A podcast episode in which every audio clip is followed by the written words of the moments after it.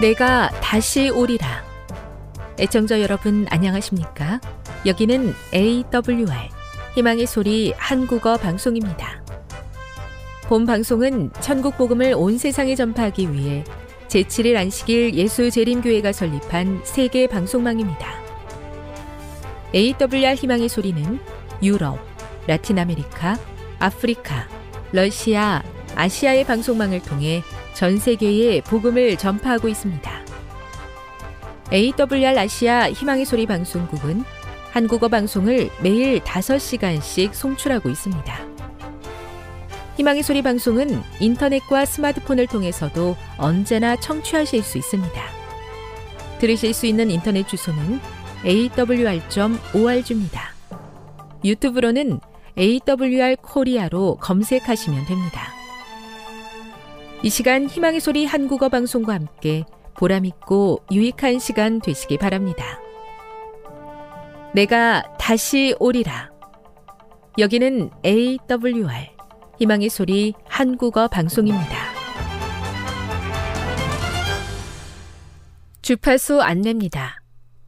괌에서 송출하는 우리 방송은 한국 표준시로 새벽 1시 30분에 11,955kHz로 새벽 2시 30분에 15,530kHz로 새벽 5시에 9,700kHz로 3회에 걸쳐 송출하고 있습니다.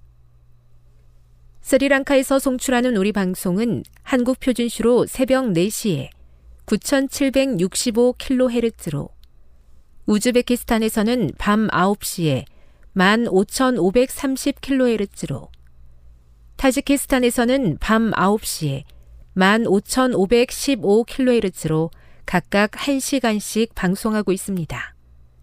애청자 여러분의 많은 청취 바랍니다.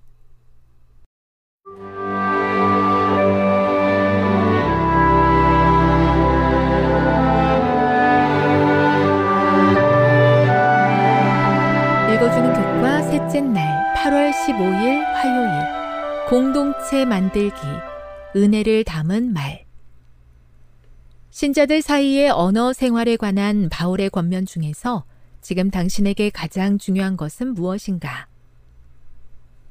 에베소서 4장 25에서 32절에서 바울은 흥미로운 구조를 반복적으로 사용하는데 에베소서 4장 25절이 그 예이다. 부정명령, 거짓말을 버리고 그 다음 긍정명령, 각각 그 이웃과 더불어 참된 것을 말하라. 그리고 그 근거, 이는 우리가 서로 지체가 됨이라가 나오는 구조이다.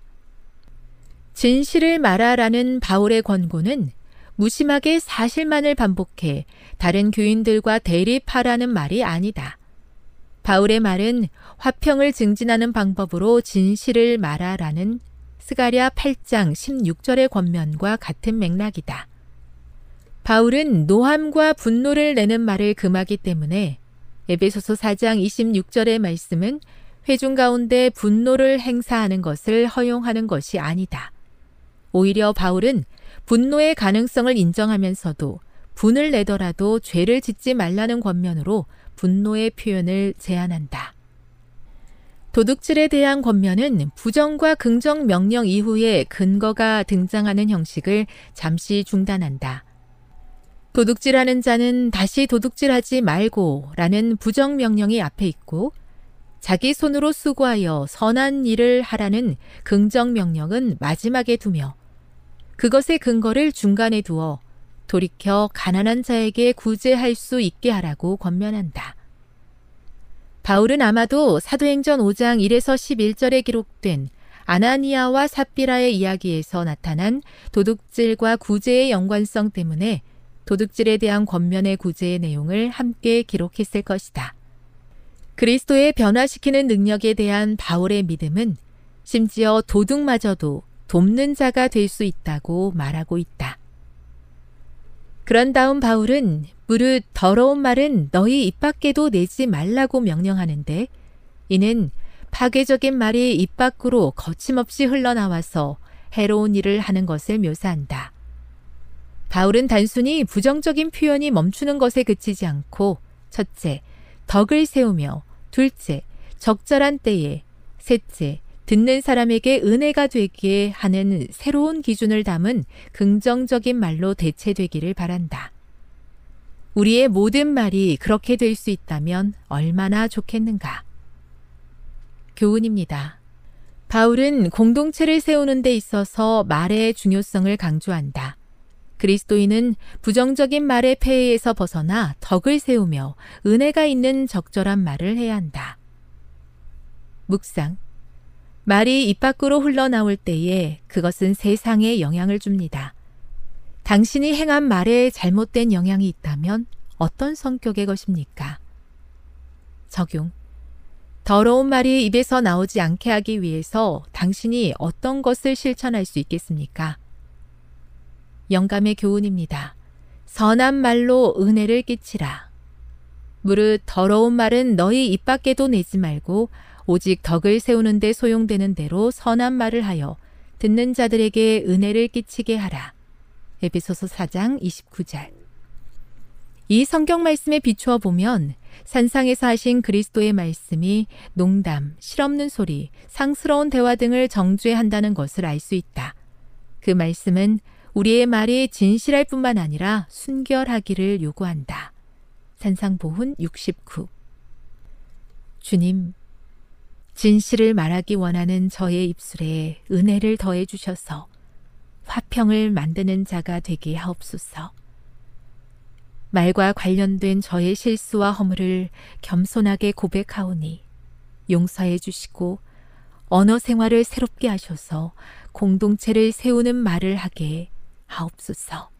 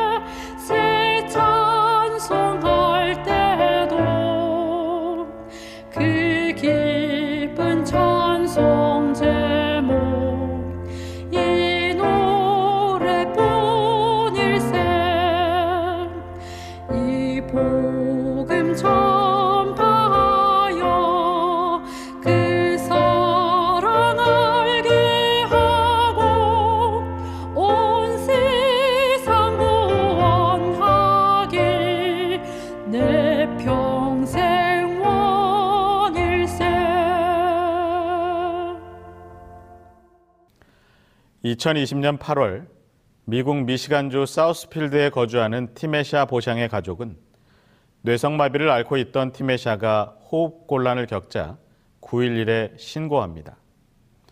이후 출동한 구급대원들의 심폐소생술 등에도 반응이 없자 구급대원들은 응급실 의사에게 연락했고 이 의사는 구급대원들이 제공한 정보를 토대로 티메샤가 사망했다는 결론을 내렸습니다. 그런데 놀랍게도 장례를 준비하던 장례식장 직원이 티메샤가 살아있다는 사실을 발견했고 티메샤는 뒤늦게 병원으로 옮겨집니다. 티메샤가 8주간 혼수 상태로 간신히 생명을 연명했지만 결국 8주 만에 정말로 사망하고 말았습니다.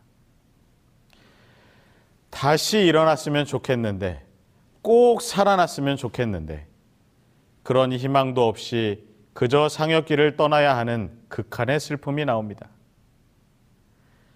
우리는 남편을 잃은 여인을 과부라고 부릅니다. 부인을 잃은 남편을 호랍이라 부르고요. 그리고 부모를 잃은 자식은 고아라고 부릅니다. 그런데 자식을 잃은 부모를 부르는 명칭은 없습니다. 하나밖에 없는 독자를 잃어버렸습니다. 집을 나간 것이 아니라 세상과 이별하게 생겼어요. 어머니는 깊은 슬픔에 빠집니다. 이 슬픔에 예수님께서 직접 찾아오십니다.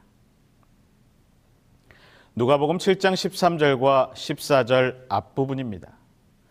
주께서 과부를 보고 불쌍히 여기사 울지 말라 하시고 가까이 오사. 예수님께서 가까이 오십니다. 나인성 문 앞에 여느 상여와는 다른 한 상여 행렬이 나옵니다. 엄마 혼자 상주가 되어 동네 사람들과 함께 울며 상여 뒤를 따르고 있습니다. 상여의 무리는 언제나 슬프지만 이들은 누가 봐도 더 극심한 슬픔에 눌려 있었습니다. 이때 예수님과 무리들이 그 성을 향해 가다가 이 장례 행렬을 만납니다. 왜 하필 예수님께서 이때 이곳에 나타나셨을까요? 이 사건이 예수님의 생애 중 그냥 우연히 일어난 사건일까요? 아니요. 결코 예수님의 사역은 우연히 있을 수 없습니다. 모든 사건은 필연적인 하나님의 섭리와 계획 속에 진행되고 있습니다. 시대의 소망 311쪽에는 이렇게 말씀합니다. 그리스도께서는 우리가 있는 곳에 찾아오신다. 예수님은 계획을 갖고 섭리 속에 찾아오시는 분입니다. 우리가 있는 곳에 찾아오기를 기뻐하시는 분이세요. 그런데 오늘 말씀에 예수님께서 가까이 한 곳은 어디였습니까? 무엇이 있었죠? 네. 장래의 행렬. 시신이 들어있는 관 가까이로 가셨어요. 가까이 해야 아무 유익이 없는 부정한 것입니다. 누구든 가기 싫어하고 떨어져 있기를 원하는 그런 자리에 예수님께서 가까이 가셨어요. 병든 사람, 소외당한 사람, 죽어가는 사람, 오늘 말씀처럼 심지어 죽은 사람을 가까이 하신 것입니다. 왜요? 예수님은 생명이시오, 능력이시오, 사랑이시기 때문입니다. 예수님이 초대받으셨던 잔치 자리를 기억해 봅니다. 첫 번째 초대받았던 혼인 잔치, 두 번째 초대받았던 마태의 잔치, 최후의 만찬까지 모두 주님을 필요로 하는 잔치 자리였습니다. 포도주가 모자란다거나 바리새인의 음모가 있다거나 죽음을 준비하는 자리였죠. 늘 문제와 고난이 있는 곳이었습니다. 그러나 어느 장소든지 예수님께서 가까이 하시는 곳에는 기적이 일어나고야 말았습니다. 예수님께서 가시는 곳에서는 언제나 하늘의 복이 가득했다는 사실을 우리가 먼저 기억해야 합니다. 다시 돌아와서요. 여기 관 속에 죽은 젊은 청년이 있습니다. 외아들, 아주 귀하고 보배로운 존재예요. 꿈의 상징이요 희망의 상징이었던 청년이 죽었습니다. 이 청년이 죽음으로 그를 키우던 어머니의 꿈도 사라져 버렸어요. 오늘을 살아가는 우리 인생의 모습을 여기서 발견하게 됩니다. 매일 바뀌는 세상의 여러 가지 상황, 살아가기 힘든 세상에 우리의 기대가 허물어지지는 않았습니까? 우리의 꿈이 사라져 버리지 않았습니까? 희망을 걸고 있던 나의 일들이 다 실패하지 않으셨습니까? 그래서 이제 아, 이 청년처럼 나는 이제 이 사회에서 매장되는구나 라고 절망의 생각이 들지 않으십니까? 희망이 될 만한 조건이 사라지고 기대할 만한 근거들이 다 없어져 버리지는 않았습니까? 여러분, 슬퍼하는 그 어머니에게 다가가셨던 죽은 청년에게 다가가셨던 그 예수님을 기억하시기 바랍니다. 긍휼의 눈, 측은한 눈, 한없는 사랑의 눈으로 죽음의 절망에 빠져 있는 저와 여러분의 곁으로 여전히 찾아오시고 다가오시는 사랑의 예수님을 바라보고 경험하게 되시기를 간절히 바랍니다. 누가복음 7장 14절입니다. 가까이 오사 그 관에 손을 대시니 맨 자들이 서는지라. 예수님이 손을 대십니다. 예수께서 장례 행렬 곁으로 오시고 청년이 누워 있는 관에 그 손을 얹으십니다. 사람들이 의아해 합니다. 인간의 손은 어떻습니까? 인간의 손이 닿는 곳마다 부정이 난무하고 그 손이 닿는 곳마다 살육과 폭력과 속임수가 가득 차 있지 않습니까? 더러운 손으로 뇌물을 주고받고 남을 손가락질하며 이 손으로 피를 흘리는 바로 죄인의 손이에요. 인간의 손은 닿을 때마다 상처받고 아픔이 있고 피 흘림이 있습니다. 반면 예수님의 손은 어떤 손입니까? 생명을 창조하신 능력의 손이요 죽은 자를 살리시는 생명의 손이요 그리고 곧 십자가에 못 박히실 구원의 손이었습니다. 예수님의 손은 생명을 창조하고 구속할 능력이 있으신 전능자의 손입니다. 죽어 있는 자를 일으키시고 어둠을 걷어내시는 손이에요. 어둠을 걷어내신 예수님의 손이 청년의 관 위에 닿는 순간 어떤 일이 일어납니까? 예수님의 손이 그 상여에 닿는 순간 반사적으로 그 상여의 행렬이 그 자리에 멈춥니다. 제가 군에 있을 때 행군을 하거나 구보를 하거나 하다못해 식사를 하러 함께 가다가도 그 부대의 대장님을 만나면 그 자리에 모두가 멈춰 섭니다. 그리고 차렷하고 지나가실 때 다 같이 경례를 합니다. 근데 참 부담스러운 멈춤이에요. 이 사람을 답답하게 하는 멈춤입니다. 달갑지 않은 싫은데 억지로 멈춰야 하는 상황이 바로 그 상황이에요. 멈춰! 라고 해서 멈추게 됩니다. 그런데 누구의 제안도 아닌 누가 먼저 시작한 것도 아닌데 동시에 그들의 걸음이 멈춰 섭니다. 예수님의 손이 닿는 순간은 인간의 슬픔이 끝나는 순간이요, 인간의 절망이 사라지는 순간임을 기억하시기 바랍니다. 여러분, 예수님의 능력의 손이 우리 위에 닿을 때 할 일이 무엇입니까? 동작을 멈추는 일이에요. 상여를 세우신 다음에 손을 얹으신 것이 아니라 손을 대신이 상여가 멈춰섰습니다. 서다라는 것은 지금까지 진행되어 가던 일이 끝났다는 것입니다. 이제 장지로 가던 걸음, 시신을 파 묻으려던 일을 중단하고 상역군들이 할 일이 없어졌다는 말씀이에요. 예수님께서 저와 여러분의 곁에 오셔서 죽어 있는 신앙의 주님의 능력의 손을 대시면 이제는 그 죽음의 행렬을 멈추시고 끝내실 수 있음을 기억하시기 바랍니다. 여러분, 인생의 여정 중 예수님을 만나 주님께서 여러분께 손을 얹으시거든 그 자리에 멈추시기를 바랍니다. 예수님께 죽은 몸을 맡기면 주님께서 우리를 새롭게 해주실 것입니다. 죽었다고 생각되십니까? 신앙에서 이미 죽은 것 같고 더 이상 아무 희망이 없다고 생각되십니까? 죽어 있는 나를 만지시고 손을 대시는 무한의 능력이신 예수 그리스도의 손길을 경험하게 되시기를 간절히 바랍니다. 누가복음 7장 14절과 15절입니다.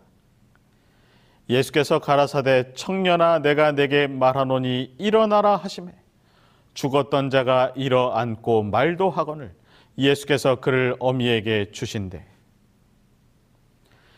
예수님께서 죽은 자를 향해 말씀하십니다. 관을 메고 가던 상역군들이 발을 멈추고 예수님의 행동을 지켜봅니다. 죽은 청년의 어머니도 그 울음을 잠시 그치고 예수님의 얼굴을 쳐다봐요. 그 순간 예수님의 입이 열리고 말씀이 선포됩니다. 청년아, 내가 내게 말하노니 일어나라. 시대의 소망 318쪽은 그 상황을 이렇게 묘사합니다. 그 음성은 죽은 자의 귀를 울렸다. 청년은 눈을 떴다. 예수께서 그의 손을 잡으시고 일으키셨다. 예수님의 음성이 죽은 자의 귀를 울렸습니다. 예수께서 말씀하시면 죽은 자도 들을 수 있어요. 여러분, 이 사실은, 이 약속은 우리에게 희망입니다. 영원히 산 자의 음성이 죽은 자를 향해 들리는 순간 그 죽은 자가 음성을 듣고 살아난다는 희망이에요. 절망의 늪에 들려진 희망의 소리요 어두움의 땅에 퍼져간 빛의 음성이었습니다. 무덤 속에서 썩는 냄새가 진동할 무렵에 들려진 주님의 음성이 배로 동인 채 누워있던 시체를 밖으로 걸어 나오게 만들었습니다. 해골이 뒹굴던 절망의 골짜기에 여호와의 말씀이 떨어지자 그곳에서 뼈들이 살아나는 기적이 시작되었어요. 그래서 하나님의 증인들이 되고 하나님의 군대가 되었습니다. 이것이 바로 창조의 능력이에요. 예수님은 말씀의 본체십니다. 말씀은 예수님의 실체이십니다. 말씀이 육신이 되어 세상에 오셨고 그분이 예수님이세요. 태초의 천지가 창조될 때 이 말씀이 없이 지은 것이 하나도 없는 그 창조의 능력이 지금 죽음의 권세를 향해 물러가라고 명하시는 것입니다. 생명의 주님이 사망에 삼키움 받은 한 죽음을 향하여 명하시자 그 죽음은 물러가고 다시 생명을 얻게 되었습니다. 요한복음 5장 25절에 있는 말씀이에요. 무덤 속에 있는 자들이 다 하나님의 음성을 들을 때가 오나니 곧 이때라. 듣는 자는 살아나리라. 수십 년 동안 누워있던 환자에게 일어나 걸으라는 한마디로 일어나게 하신 주님. 수백 수천 년이 지났을지 모를 해골들을 하나님의 큰 군대로 만드신 주님. 장사 지낸 지 사흘 만에 무덤을 뚫고 다시 살아나신 그 주님께서 죽음을 향해 명령하는 것, 이것이야말로 가장 당연한 것이 아니겠습니까? 여러분, 혹시 수십 년 동안을 죽은 신앙, 죽은 심령이 되어 매장지로 가는 매장 직전의 심령들이 오늘 말씀을 듣는 분들 중에 있지 않으십니까? 내가 내게 말하노니 일어나라는 주님의 음성을 들으시기를 간절히 바랍니다. 꿈도 희망도 다 사라진 채 절망과 고통의 비참한 나날을 보내고 있다면 여러분 능력의 구주 예수 그리스도의 말씀으로 희망 가운데 되살아나시기를 간절히 바랍니다. 오늘 이 청년이 살아나게 된 근거가 무엇입니까? 어머니의 믿음이 있었나요? 아니요. 죽은 자가 관 속에서 믿음이 있었습니까? 아니요. 누가 그를 살려달라고 예수님께 붙잡고 애원하였습니까? 전혀요. 그런데 왜 예수님께서 그를 살려주신 것입니까? 예수님이 그 과부를 보셨을 때 13절에 보니 어떠셨다고요? 불쌍히 여기셨어요. 기적의 근거가 될 만한 구절은 거기밖에 없습니다.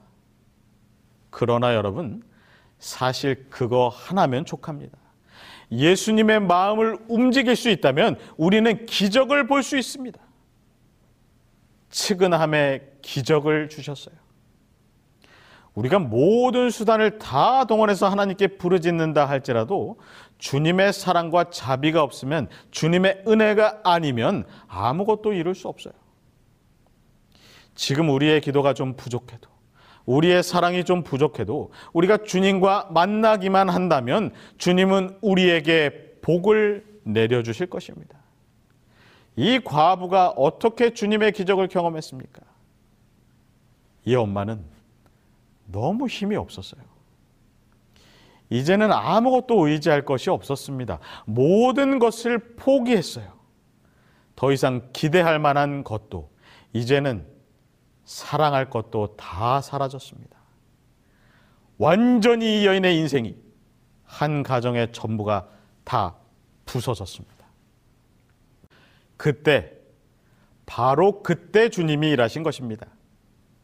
여러분, 우리의 인생의 고집을 포기하는 시간이 바로 주님이 일하시는 시간이요. 우리가 철저하게 부서지는 그 시점부터 주님은 우리 인생을 다시 꿰맞추기 시작하십니다. 우리가 끝까지 고집스럽게 붙잡고 있던 그 남은 하나마저 포기할 때 주님께서 일하셔요. 사랑하던 것이 다 사라지고 가치를 부여하던 것이 다 무너져서 이제는 도저히 의지할 것이 없을 바로 그 시간에 우리 앞에 주님께서 나타나십니다. 그래서 망가진 인생을 회복시켜 주셔요. 부서진 생명을 회복시켜 주십니다. 시대 소망 319쪽에 있는 말씀을 읽고 마치겠습니다. 그분은 우리의 슬픔에 동정을 느끼신다. 지난날 사랑하고 불쌍히 여기시던 그분의 마음은 변함이 없는 온유한 마음이다. 죽은 자를 살리신 그분의 말씀은 나인성의 청년에게 말씀하실 때와 같이 오늘날에도 효험이 있다. 그 능력은 세월의 추위로 말미암아 감소되지도 당신의 넘치는 은혜의 끊임없는 활동으로 인하여 고갈되지도 않았다. 당신을 믿는 모든 사람에게 그분은 여전히 살아계신 구주이시다. 아멘. 하나님이 사랑하시는 성도 여러분, 나의 가정에 나의 삶에 원치 않는 어둠과 절망이 자리 잡고 있지는 않습니까? 여러분의 앞에 주님께서 찾아오시어 세우시고 손을 대시며 말씀하실 때 생명의 구주의 음성을 듣게 되시기를 간절히 바랍니다. 오늘날 아무 희망 없는 세상을 살아가고 있는 우리에게 예수님은 희망 그 자체로 다가오십니다. 당신을 믿는 모든 사람에게 여전히 살아계신 구주, 예수 그리스도를 희망으로 안고 살아가는 저와 여러분들이 되시기를 간절히 바라며 말씀을 마치겠습니다.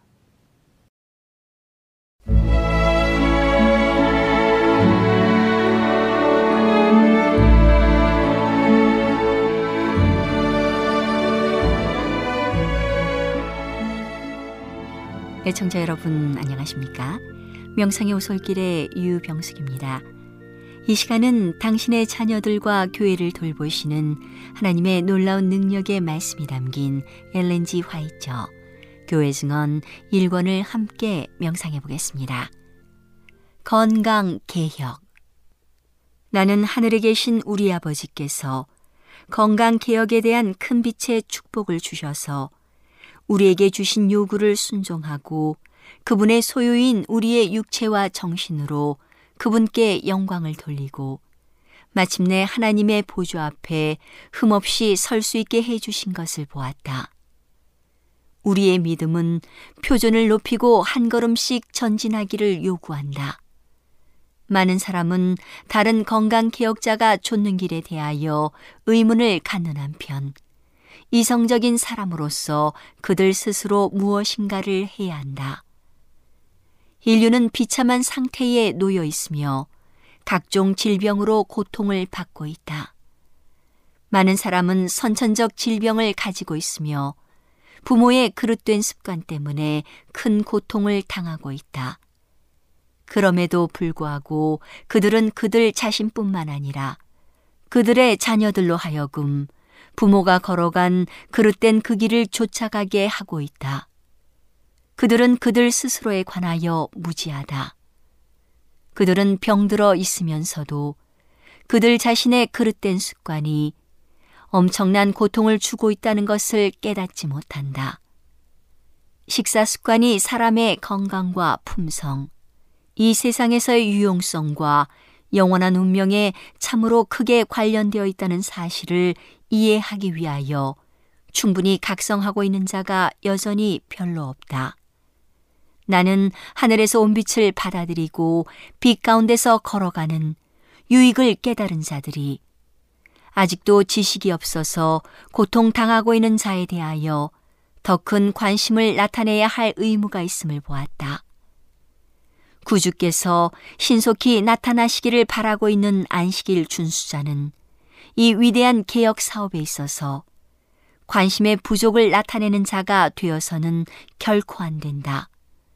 남녀는 교훈을 받아야 하고 목사와 백성은 그 문제를 검토하고 그것을 다른 사람이 깨닫도록 강조하는 일에 있어서 그들에게 지워진 사업의 책임을 느껴야 한다. 나는 우리가 고통당하는 자와 질병을 예방하기 위하여 육체를 돌보는 법을 배우고자 하는 자를 위하여 집을 제공해 주어야 할 것을 보았다. 우리는 병들어 있으면서 진리를 실천하고자 하는 사람이 건강의 회복을 위하여 우리의 믿음에 동조하지 않는 인기 있는 수치료원을 찾아가는 일에 무관심한 상태로 있거나 그렇게 하도록 강요해서는 안 된다. 만일 그들이 건강을 회복한다면 그들의 종교적 믿음은 희생당하게 될 것이다. 육체적 허약 때문에 크게 고통을 받은 사람은 정신적으로나 도덕적으로 연약하다.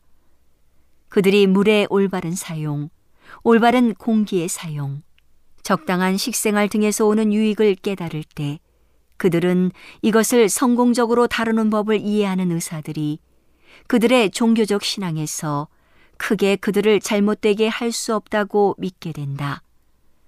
또한 의사들이 고통당하는 인간을 유익하게 하는 위대하고 훌륭한 사업에 종사하고 있으므로 그들은 거의 또는 완전히 옳다고 믿게 된다.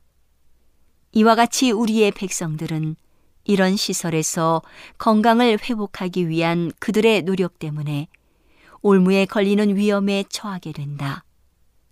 나는 다시 신앙적 원칙으로 강하게 무장하고 하나님의 모든 요구를 순종하는 일에 확고한 자가 다른 신앙을 가진 사람이 당대의 인기 있는 건강기관에서 얻을 수 있는 유익을 얻을 수 없음을 보았다. 안식일을 지키는 자는 독특한 신앙을 가지고 있다. 하나님의 소유가 되어 그분의 인정을 받기 위하여 그분께서 요구하시는 대로 하나님의 계명을 지키는 것은 인기 있는 수치료원에서는 심히 어렵다. 그들은 좋은 것은 취하고 나쁜 것은 버리기 위하여 언제나 복음의 채를 가지고 다니면서 그들이 듣는 모든 것을 체질해야 한다. 어떤 곳에 세워진 수치료 시설은 미국에서 가장 훌륭한 기관으로 존속해왔다. 그 기관의 경영자는 질병의 치료에 관한 한 위대하고 훌륭한 사업을 해왔다. 그러나 우리는 그들의 신앙적 원칙을 신뢰할 수 없다. 그리스도인이라고 공언하면서도 그들은 카드놀이, 댄스, 극장 출입 등을 환자에게 권유한다. 이 모든 것은 악으로 기울어지게 하는 경향이 있거나 적어도 악의 모양을 가진 것이요. 그리스도와 그분의 사도들의 교훈과 전혀 반대되는 것이다.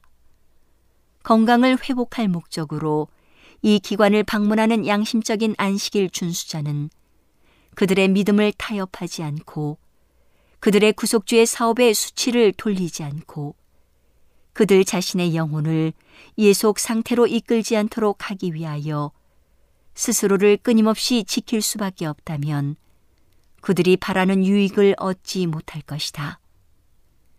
나는 안식일을 지키는 자가 동일하게 귀중한 믿음을 가진 자를 위하여 그들의 믿음과 신앙적 원칙을 위태롭게 하고 신앙적 문제에서 동정을 얻거나 일치점을 발견할 수 없는 기관에서 그들의 재물을 허비할 필요 없이 유익을 얻을 수 있는 길을 열어야 할 것을 보았다. 하나님께서는 당신의 섭리로 비의사의 길을 어떤 곳으로 인도하셔서 달리는 얻을 수 없었던 경험을 그곳에서 얻게 하셨다. 오늘은 당신의 자녀들과 교회를 돌보시는 하나님의 놀라운 능력의 말씀이 담긴 엘렌지 화이처 교회 증언 1권을 함께 명상해 보았습니다. 명상의 오솔길이었습니다.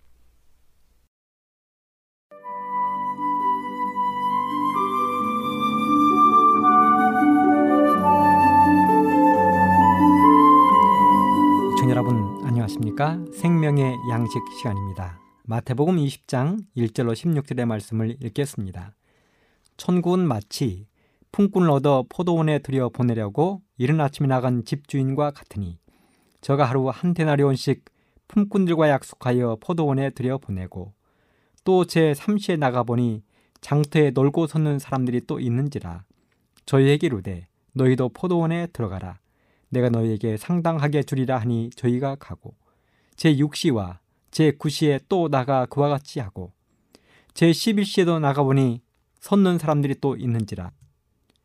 가로되 너희는 어찌하여 종일토록 놀고 여기 있었느뇨? 가로되 우리를 품꾼으로 쓰는 이가 없음이니이다. 가로되 너희도 포도원에 들어가라 하니라. 저물매 포도원 주인이 청지기에게로되 품꾼들을 불러 나중 온 자로부터 시작하여 먼저 온 자까지 싹 쓸 주라 하니 제 11시에 온 자들이 와서 한 데나리온씩을 받거늘 먼저 온 자들이 와서 더 받을 줄 알았더니 저희도 한 데나리온씩 받은지라 받은 후 집주인을 원망하여 가로되 나중은 이 사람들은 한 시간만 일하였거늘 저희를 종일 수고와 더위를 견딘 우리와 같게 하였나이다. 주인이 그 중에 한 사람에게 대답하여 가로되 진구여 내가 너에게 잘못한 것이 없노라. 네가 나와 한 데나리온의 약속을 하지 아니하였느니라. 네 것이나 가지고 가라. 나중은 이 사람에게 너와 같이 주는 것이 내 뜻이니라. 내 것을 가지고 내 뜻대로 할 것이 아니냐? 내가 선함으로 네가 악하게 보느냐? 이와 같이 나중된 자로서 먼저 되고 먼저 된 자로서 나중 되리라. 오늘 예수님의 비유는 매우 재미있고 흥미있는 비유입니다.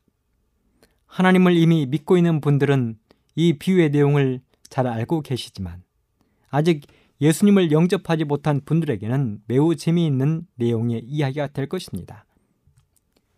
비유의 배경은 이렇습니다. 어느 커다란 포도원을 가진 주인이 있었습니다. 그래서 하루는 자신의 포도원에서 일할 일꾼들을 구하려고 아침 일찍 인력시장에 나갔습니다. 오늘날로 말하면 인력 소개소를 찾아간 것입니다.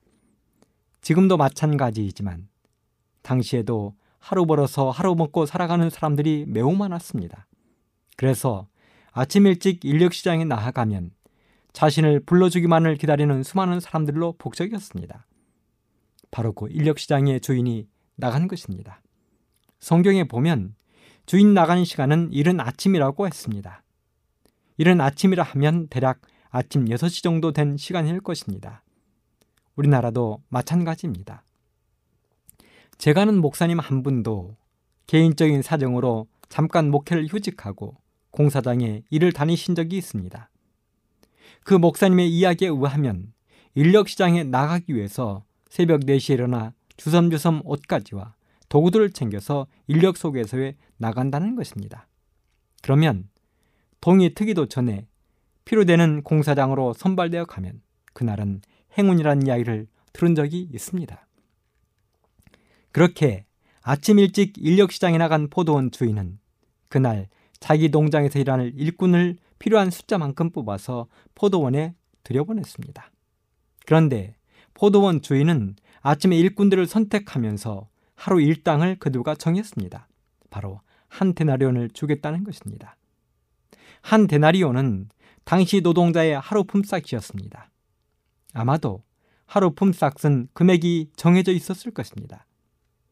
제가 살던 시골도 매년 연말이 되면 마을 사람들이 모여서 다음에 하루 품삯을 정하곤 했습니다.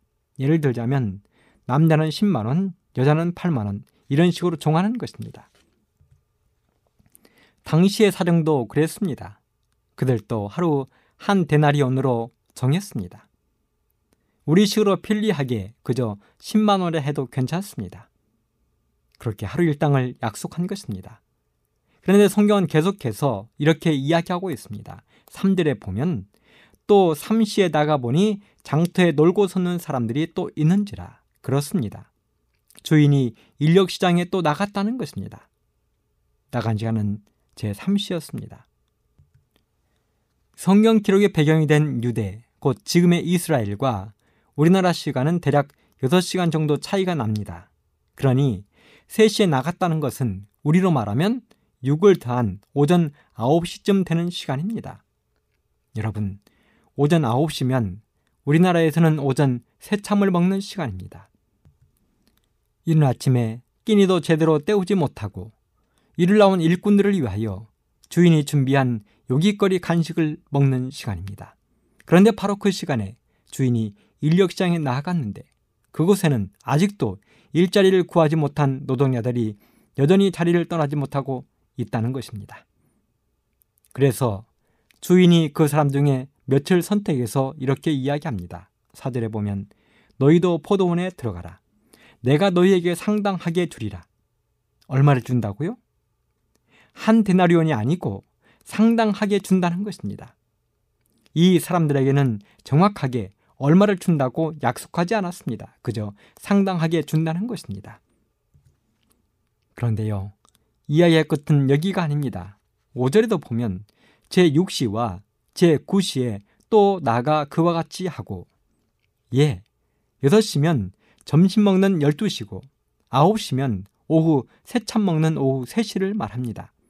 그런데 포도원 주인이 그 시간에 또 인력시장에 나갔다는 것입니다. 어쩌면 주인은 포도원에서 일할 일꾼들을 구하려 나간 것이 아니라 그냥 지나가는 길이었을지도 모르겠습니다. 그런데 아직도 사람들이 있는 것을 보고 그들 가운데서 몇 사람을 골라 또 포도원에 들여보는 것입니다. 아마 그들에게도 상당하게 주겠다고 했을지도 모르겠습니다. 그 시간에 온 사람들은 6시간, 3시간만 일하게 될 것입니다. 그렇게 6시면 농장 일은 마쳐질 것이고 포도원에서 일한 일꾼들은 한 데나리온 아니면 상당하게 일당을 받아서 집으로 돌아가게 될 것입니다. 그런데 또 주인이 인력시장에 나갔다고 성경은 기록했습니다. 6절에 보면 제 11시에도 나가보니 섰는 사람들이 또 있는지라. 11시면 오후 5시입니다. 농장문을 닫기 1시간 전입니다. 이 시간이면 아침 일찍부터 온 노동자들이 어떻게 하는 시간일까요? 하루 일을 마무리하면서 슬슬 주인의 눈치를 보는 시간이 아닐까요? 이제는 연장을 정리하고 파던 구덩이 주위를 슬슬 맴돌면서 시계만 보는 시간입니다. 이제는 더 이상 새로운 일을 벌이지 않는 것입니다. 그런데 바로 그 시간에 주인이 인력시장에 나갔다는 것입니다. 그리고 주인은 거기서 아직도 하루 일감을 구하지 못하고 절망 가운데 있는 몇몇 사람을 본 것입니다. 그래서 주인이 묻습니다. 7절에 보면 너희는 어찌하여 종일토록 놀고 여기 섰느냐? 참 주인이 보기에도 딱해 보인 것 같습니다. 그래서 왜 하루 종일 여기서 놀고 있느냐고 물어본 것입니다. 사실 이 사람들이 여기서 놀고 싶어서 놀고 있겠습니까? 지금 놀면서 마음이 편하겠습니까? 잠시 후면 빈손으로 집으로 들어가야 하는데 그들의 심정이 어떻겠습니까? 그래서 그들이 대답합니다. 7절. 우리를 품꾼으로 쓰는 이가 없음이니이다. 아마 그들의 이 대답은 피를 토하는 심정으로 하는 대답이었을 것입니다. 그랬더니 포도원 주인이 이렇게 말합니다. 7절 후반부에 보면 너희도 포도원에 들어가라. 재밌죠? 시간이 다 되어서 다음 시간에 계속하도록 하겠습니다. 감사합니다.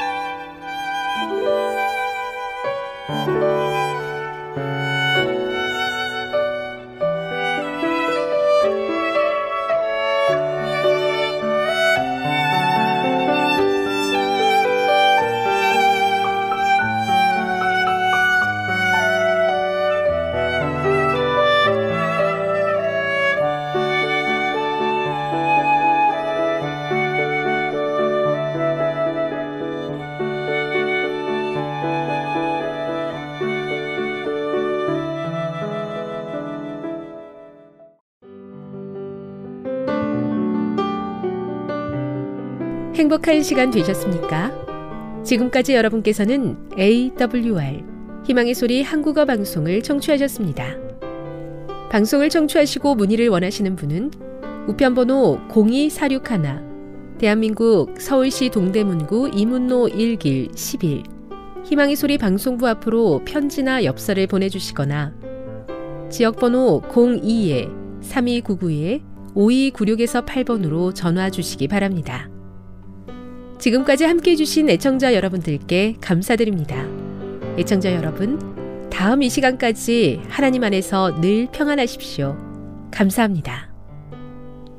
내가 다시 오리라. 여기는 AWR 희망의 소리 한국어 방송입니다.